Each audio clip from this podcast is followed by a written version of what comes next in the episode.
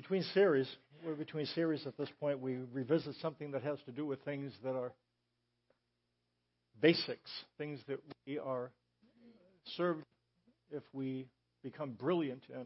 And this morning we're going to consider a question whose responsibility is responsibility. God tells us things, wants us to respond to them. Whose job is it to cultivate our capacity to respond to what God asks us to do? Or whose responsibility is responsibility. If you have your worship folder, take it out. There's some verses from the Bible that speak to this question. And the one that we'll start off with indicates clearly that ultimately God is responsible for responsibility. Look what it says I will put my spirit in you and move you to follow my decrees and be careful to keep my laws. God says, I will put my spirit in you and move you to follow my decrees and be careful to keep my laws. God promises to take responsibility for our responsibility. By putting His Spirit in us, He moves us to follow Him. We will talk this Saturday morning about how we can access the Spirit's influence. It is available, but there's some things that when we understand them and believe them, it allows us to access the Spirit's influence. It's not automatic. The Spirit tells us things. As we understand, listen to, make room for, and believe the things the Spirit testifies to us, it changes our heart. It cultivates response ability. And that's what we'll talk about in some detail this Saturday morning. If you then are coming, just so that we have enough materials, if you would let us know, there's, I think there's a tear off sheet, there's the circular in there. So let us know about that, and we'll talk about that this Saturday. But this morning, we want to notice that God assumes responsibility for our responsibility. And it will be important for us to see that this hasn't always been the case has not always been the case. Um, according to the terms of the Old Covenant, we as humans are responsible to cultivate the ability to respond positively to God. Look what it says in Deuteronomy chapter 32. It's in your worship folder.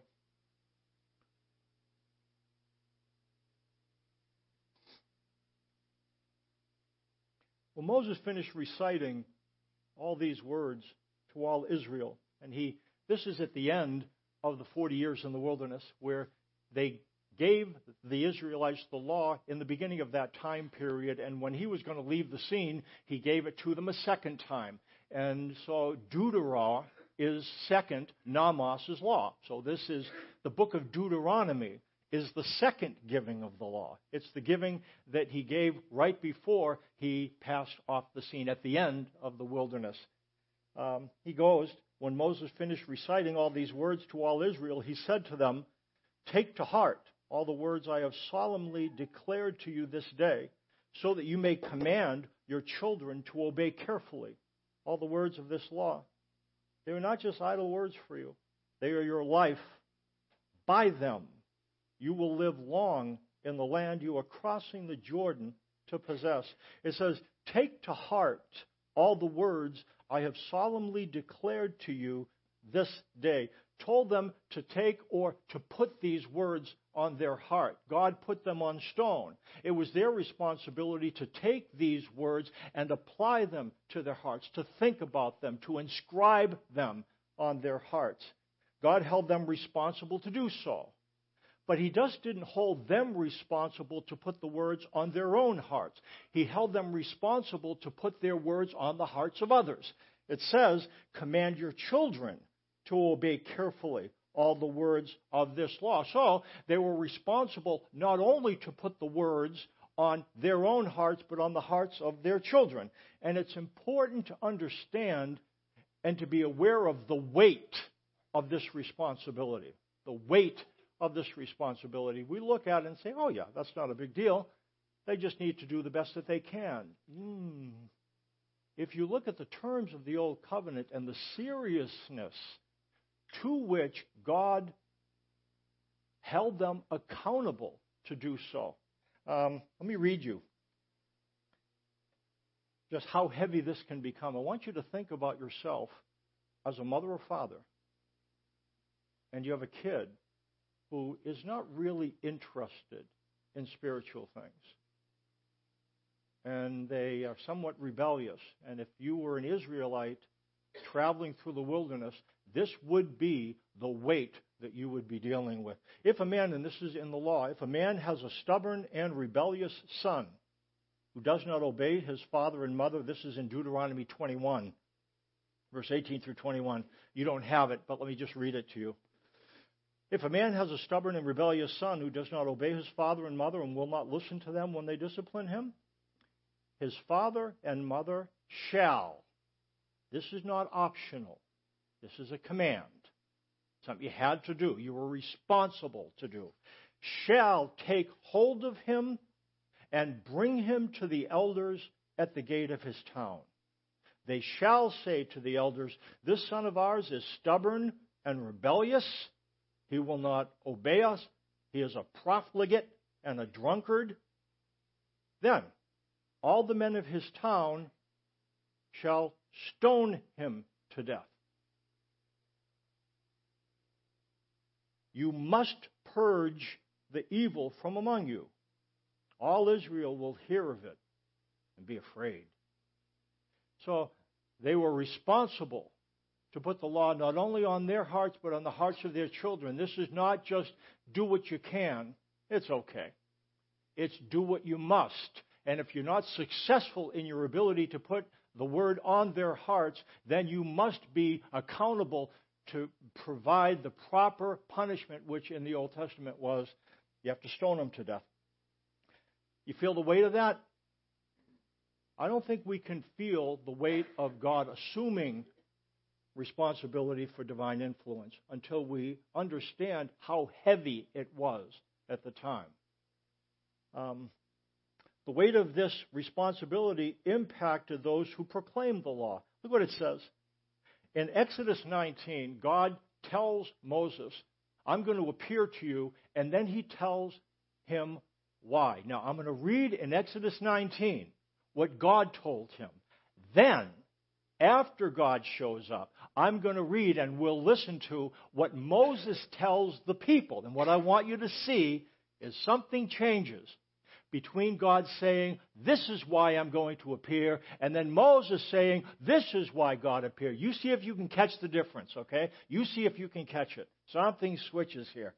The Lord said to Moses, I am going to come to you in a dense cloud so that, here's the purpose, the people will hear me speaking with you and will always put their trust in you. That's pretty clear, isn't it? Why is God going to show up on the mountain? Why is he going to do that? All the people will see God speaking to Moses, and then they would always what? Understand that God, Moses speaks on God's behalf. Okay? Pretty clear, right? Not confusing, is it? Pretty straightforward. Okay. Then this is what happens when the people saw the thunder and lightning and heard the trumpet and saw the mountain in smoke, they trembled with fear. When we think of God coming down on Mount Sinai, we might think of nice fluffy clouds, maybe a rainbow. It was frightening. It was an assault on the senses. Smelled acrid. It was loud. God's voice was thunderous. They were afraid. It wasn't, hey, time to go to see God. it was, oh, time to go to see God. And even, even Moses was trembling with fear. So the people stayed at a distance and said to Moses, Speak to us yourself and we will listen, but do not have God speak to us or we will die. Moses said to the people, Do not be afraid. And then he's going to tell them why God's doing this. God has come to test you so that the fear of God will be with you to keep you from sinning.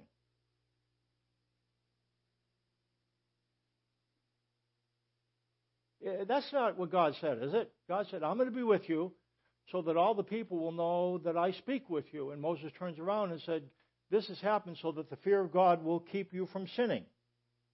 The people remained at a distance while Moses approached the thick darkness where God was. The weight of human responsibility, I think, caused Moses to misrepresent the message. I'm not blowing up Moses. But would you agree with me? Something got lost in the translation here. Would you agree? Something switched.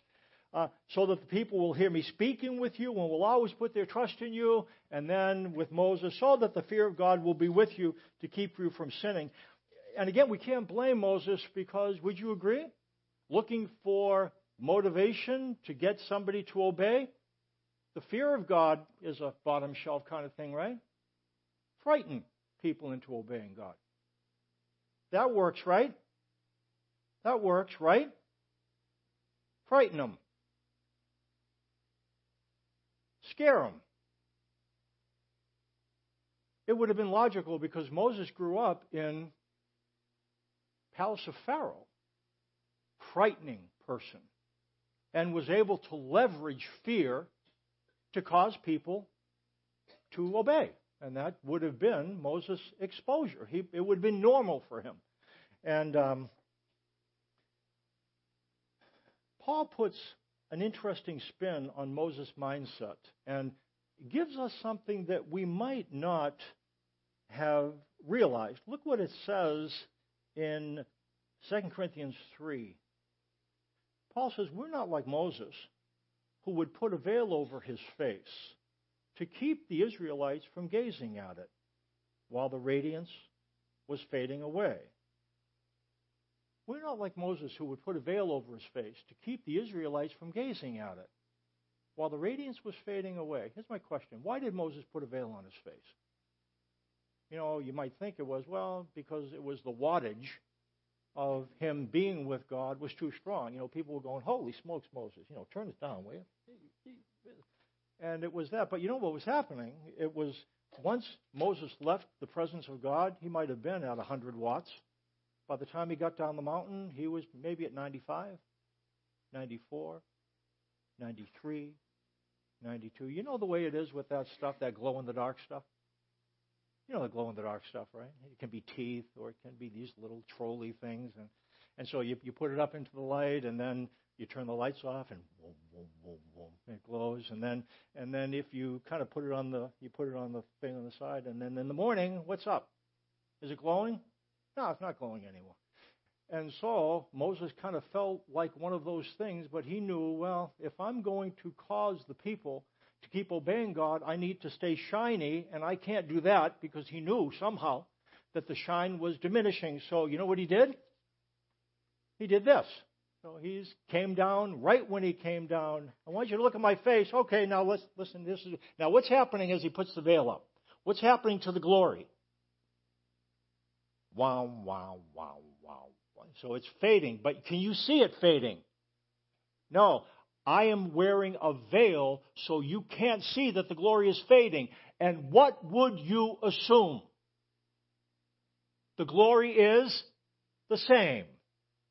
Ah. I wonder why, I wonder what Moses thought about why the glory was fading. I guarantee you he didn't think it was because it was God's desire that it fade. And that is the truth. Because the old covenant and the glory that accompanied it was never meant to be permanent. Therefore, the glory didn't last. When God means something to be permanent, the glory doesn't go from 100 watts to 95 watts. But God, but Moses didn't think that God did. He didn't think that that's what God was doing. What do you imagine? He's, he thought that his skin lacked glory acceptance or something like that. So I imagine, I don't know for sure, I bet you he blamed himself. He blamed himself, and so he might have been kind of ashamed that the glory faded. But at any rate, I think he felt responsibility for their response ability. And what he determined, I've got to make you believe that the glory is staying so that you'll do what God wants, so that the fear of God will keep you from sinning.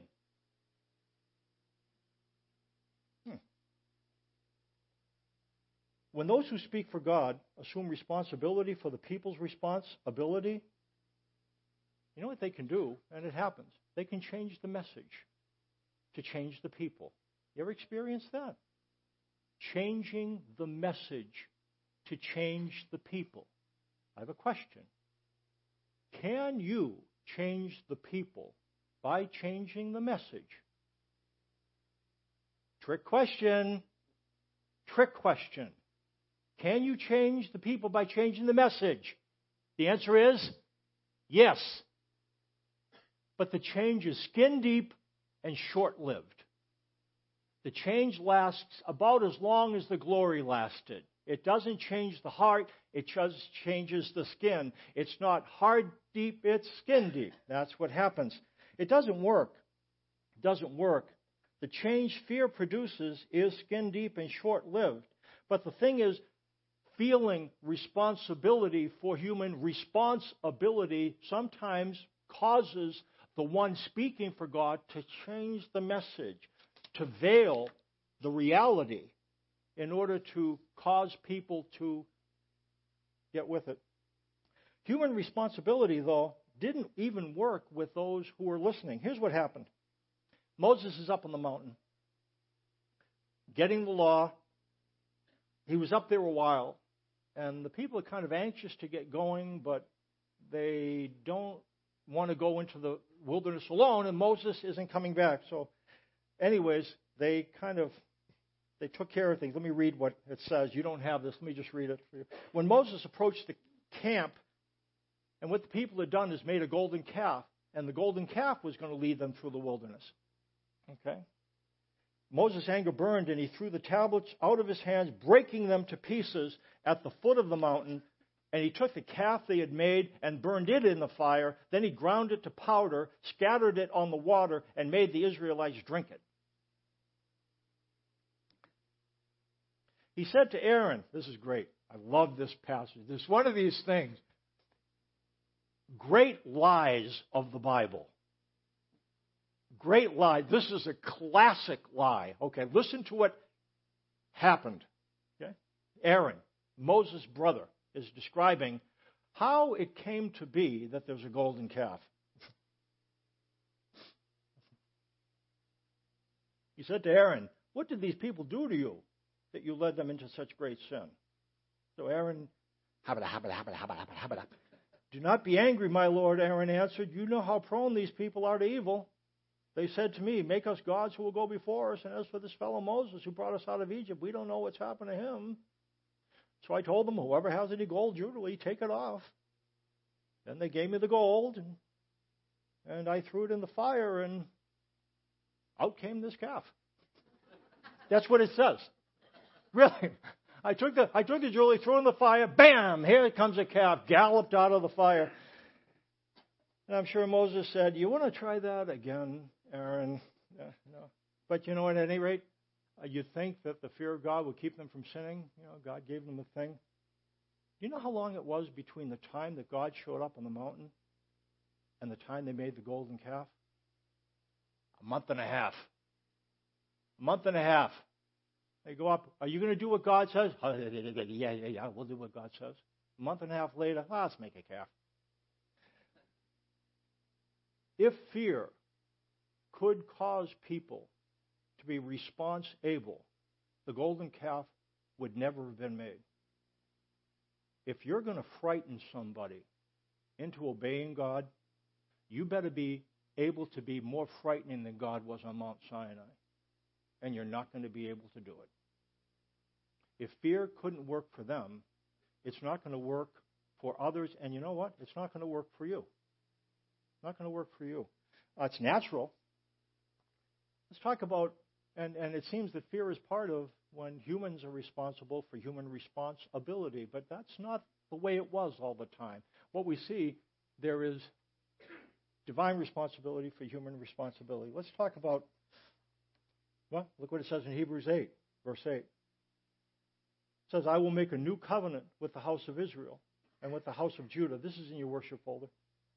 It will not be like the covenant I made with their forefathers when I took them by the hand to lead them out of Egypt, because they did not remain faithful to my covenant, and I turned away from them. Turned away literally means I stopped caring for them. They violated the covenant, and so I violated my relationship with them. I was going to protect and provide for them, but they did not do what I asked them to do, and because they didn't, I stopped being their protector and provider. And that's because they didn't follow through. Okay. But it says the, the covenant that he will make will not be like the first one. How will it be different? Listen to what it says. This is the covenant, verse 10. I will make with the house of Israel after that time, declares the Lord. I, and, and if you look at it, it's with Israel, but it's to Israel, to the whole world. Because remember what Jesus said on the night when he instituted the Lord's Supper, which was going to do? This is the mm-mm in my blood. This is the new covenant in my blood. Is it just for no? It's it's why he died. Jesus died to be able to inaugurate a new covenant that's for everyone. How is this covenant different? Let's read. This is the covenant I will make with the house of Israel after that time, declares the Lord. Listen to this. I will put my laws in their minds and write them on their hearts. Do you remember the first covenant? Who was it that had to put his law on minds and write it on the hearts? You remember what it said? Whose responsibility was it? The people's. Whose responsibility is it in the new covenant? God's. That's different. He assumes responsibility for responsibility. Is that not what it says? And we'll try to figure out what does that mean. But would you agree with me? We tend to think God helps those who help themselves. That's not true. That's not true. God didn't say, okay, those of you who were able to be response able, I will help. No, they weren't able to be response able, so you know what God did? He made a new covenant. I will make you response able. Would you agree that's different? I wonder how much of our spiritual problems come because we assume responsibility for something that we cannot do. Can you change your heart? You know what God wants to change in you? Not just your behavior, your beliefs. Not just your behavior, your motives. You might be able to change the outside, but can you change why you do what you do? Would you agree with me that's a taller order? You can do, okay, I'll do what I'm supposed to do, but underneath, Fresno, Fresno, Fresno, Fresno, Fresno. You know, I don't like the fact that I have to do this, but, you know, so what does God look at? We think, or we tend to believe that He looks at the behavior. He's not looking at your behavior. He's looking at your motives, why you're doing what you're doing. And that's a thing that you can't change.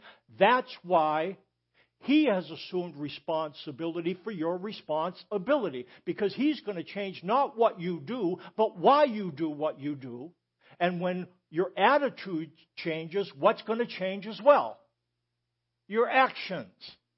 He's going to change your thoughts, your conceptions of Him, which is going to change your attitudes, your responsiveness to Him, which is going to change your actions, what you do. But it starts with thoughts, attitudes, and actions. And that's what he changes. And he's good at it. And maybe that's what we're supposed to believe. He's good at it. So maybe you can stop trying to change yourself, putting the fear of God on yourself. Maybe you can be a little gentler with yourself. Oh, that's scary, isn't it? Can we change? if we remove the weight of responsibility and fear? Can we change? I think so. We have to believe. That's that's the hard part. Um, I okay. Look what it. Uh, so verse ten. This is the covenant I will make with the house of Israel after that time. I will put my laws in their minds and write them on their hearts. I will be their God, and they will be my people. No longer will a man teach his neighbor or a man his brother, say, Know the Lord, because they will all know me, from the least of them to the greatest, for I will forgive their wickedness and will remember their sins no more. What's new about the new covenant? We saw one thing. It really does change responsibility. Would you not agree with me? If, if you hear anything this morning, I want you to think about that. The first thing to change in the new covenant was God assumes responsibility for our responsibility. That's got to be important because it comes first. Right? It's got to be important. If God assumes responsibility, that has to mean that he absolves us of responsibility, doesn't it? Doesn't it? Ultimately, whose responsibility is our responsibility? Ultimately, it's his. What would happen if we believed that? Hmm. Good question. No longer are humans ultimately responsible for divine influence. He cultivates responsibility and he develops relationship. I will be their God and they will be my people. God establishes, assumes responsibility to develop the relationship. I'm going to be to them God and they're going to be to me people. Um, he's putting something in place. He says, No longer will a man teach his neighbor or a man his brother, saying, Know the Lord, because they will all know me from the least of them to the greatest. For I will forgive their wickedness and will remember their sins no more. Here's what happened when the Israelites sinned, God said in the first covenant, turned away from them. He stopped caring for them. Could they know him? Not only could they know him, how about the people who came afterwards? So I'm part of the generation that failed to keep the covenant, and God turned away. Now I have kids. What's going to is are my kids going to be able to know God? No. No, they're not going to be able to know him and people coming after. So what God says, I will forgive their wickedness and remember their sins no more. You know what that means? God will not do this to you. He won't do this or to your kids. What would happen if you believe that?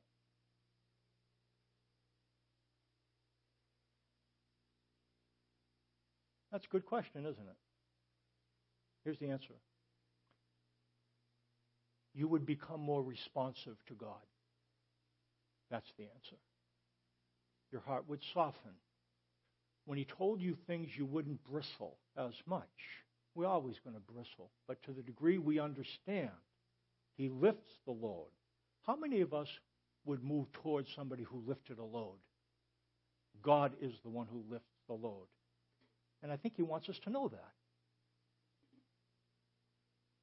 And to the degree we believe it, helps us to be responsive.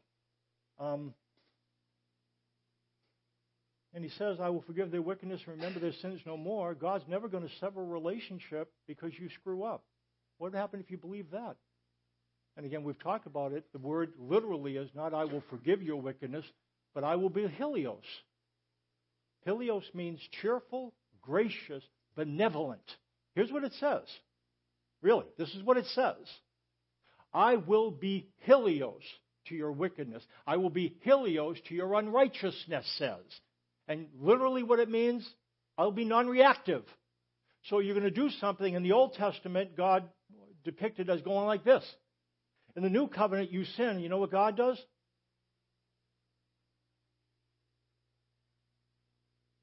Nothing. He wants to be your protector and your provider. You watch something online, and you look at him again, if you see him, and he hasn't changed his face, he didn't go from this to this. He didn't go from this to this. He doesn't change. Before you did that thing, you know the thing that you do. You know that thing. The thing you feel bad about. You look at God's face, he wants to be your protector and provider. You do that thing. And you know what happened to God's face? Nothing.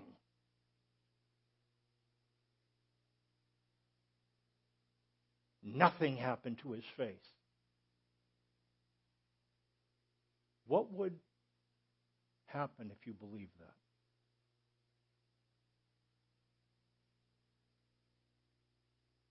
That God was still in you after you did that thing, still with you. Good still ahead of you. Guaranteed. You know what would happen?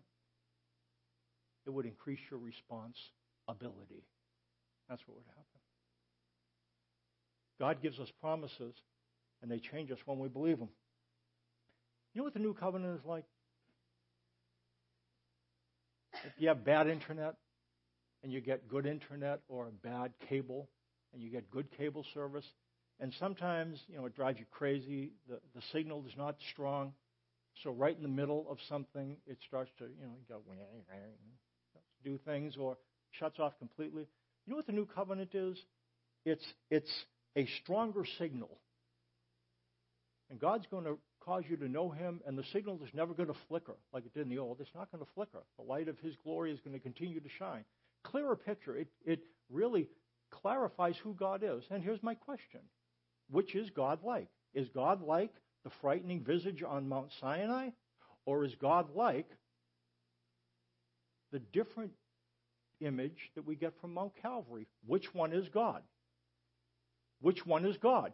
They're both God. Eh! You're off by a covenant. God's like that. Eh! Off by a covenant. What is God like? He is like Jesus declares him to be. What would it change if you believe that? You would become more response able. That's what would happen. It doesn't happen all at once. Um, look what it says there is no fear in love. Perfect love drives out fear because fear has to do with punishment. The one who fears is not made perfect in love. We love because he first loved us. This is an amazing verse. Really is. Look what this says. Can fear, is it God's intent to use terror? Now, the Bible talks about the fear of the Lord, but it's not talking about Dorothy, the Tin Man, and the Scarecrow in front of the Wizard of Oz. Not what it's talking about. Fear is reverence and respect. It's somebody that you go to for protection and provision. That's what it means to fear God, to see Him as, well, who are you going to call? Who are you going to call? That's what the fear is, the one that you reach out to for protection. That's God. Um, there is no fear in love. Perfect love drives out fear. Let's say, okay, Mike, you know, I'd like, I'd really like to be focusing on what you're saying, but I've been taught to be afraid of God, and I can't make that fear go away. How many of you would find yourself now? Don't you don't have to raise your hands. Some of you, eh. How much? How many of us? Maybe I will have you. How many of you were taught that you needed to be frightened of God? That it was good to be frightened of God. Number of hands. Number of hands. What are you going to do if you're going to try to change that? Try to convince yourself not to be frightened. I will not be afraid. I will not be afraid. I will not be afraid. That works, right? That works really well. Yeah. That doesn't work, does it? You know what it says? There is an answer. So if you're afraid, it says perfect love drives out fear. Let me tell you about perfect love. It's not the love from the person that's sitting beside you. That's not perfect love. Perfect love is His love. So here's what you do. If you're afraid, you can try not to be afraid, or you can focus on perfect love. And as your understanding of perfect love grows, what's going to happen to your fear? What's going to happen? I'm understanding perfect love. Wouldn't you know it? And this is fear, this is love. I'm understanding love because I'm looking at love. And what's happening as my understanding of love grows?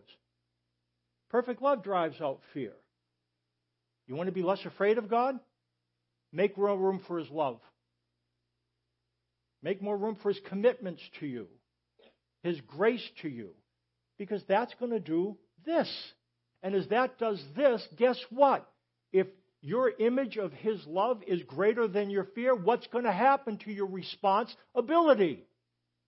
It's going to increase. That's the way it works. That's the way it works. What's our role?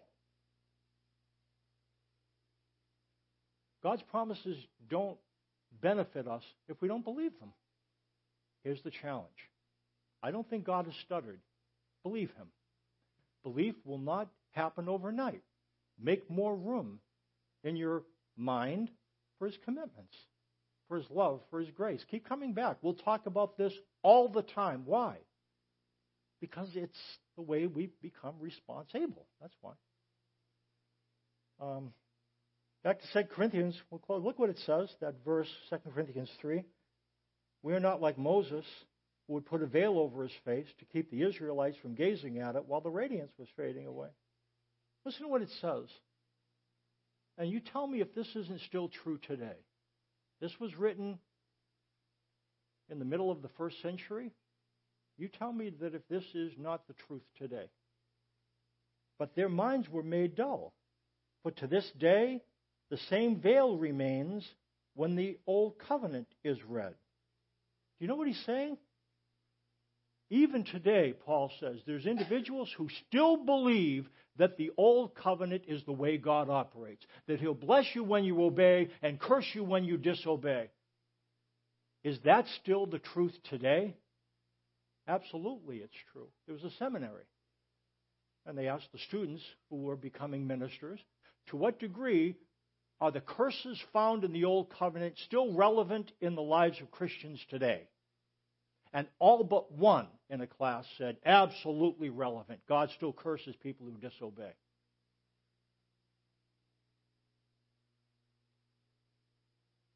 What did Jesus say at the New Covenant? This is the, at the Lord's Supper, this is the new covenant in my blood. If we believe it, it begins to benefit us. Um, it goes on, it has not been removed because only in Christ is it taken away. Even to this day, when Moses is read, a veil covers their hearts. But whenever anyone turns to the Lord, the veil is taken away. Here's what I'm saying. It's possible to still get confused in the Bible. The Bible is confusing. But what it would have us understand is to unveil Moses' face, is to see the old covenant was never meant to be permanent. Is the old covenant in effect now with children of God? Is the old covenant in effect? Is it the way God operates with his children? Okay, what has it been changed to? The new covenant. You know what that, that understanding evidences? The veil has been taken away. And that's what it means to be a Christian. Jesus takes away the veil, helps you to see that was a temporary covenant. The new one is permanent, and God assumes responsibility for responsibility. He assumes responsibility for relationship. He forgives your wickedness and remembers your sin no more. And when we believe that, it begins to change our heart. Okay, what if you believed his promises? What if, what would, and again, what if you, what would it do if you believe this from God to you? I am responsible for your responsibility. You're not. What would happen if you believed that? What would it do if you believed it relative to your kids? I am responsible for your children's responsibility. You aren't. Dare I say, you would become more gentle with yourself, less harsh on yourself? You would become more gentle with your children, perhaps, less harsh, more gentle, more humble. Hmm, who does that sound like? Who does that sound like? Jesus, who is gentle and humble in heart, and you would find rest for your souls. For his yoke is easy, and his burden is light. Hmm. How can you believe his promises? Seminar would be a good thing. If you're able to come, earmark, it'll be practical. So some of you can't do that. We have some books 40 days with the 10 commitments, not because I want you to buy the book, but you have to make room in your mind for commitments. Do that. Do that. Communion actually exists to tune us in on the new covenant. That's what Jesus said. That's why he died. This is the new covenant in my blood. So as you get the elements, and we're going to play some music, get the elements and eat, drink the juice and eat the bread, but when you do so, I want you to remember that as part of the new covenant, God assumes responsibility. He says, I will establish a relationship with you. He says, You're going to know me because I'm going to forgive your wickedness and remember your sin no more. So as you take the elements, think about his new covenant and believe it. Think about it. Okay. Play some music and get these things. And I'm not going to tell you when to eat the bread and, and drink. And if, if you're here, just everybody, please take the elements and think about the covenant these elements represent. And feel the weight lift a little bit. Father, thank you for your words, for speaking them and causing them to be preserved. Thanks for a place that we can consider them, think about them, and encourage one another to continue to remain in them. I pray that we would do so. And as we do remain in your words, that, that they would change us and to the people that you would like us to be. It would make us more like Jesus. It's in His name that we pray. Amen.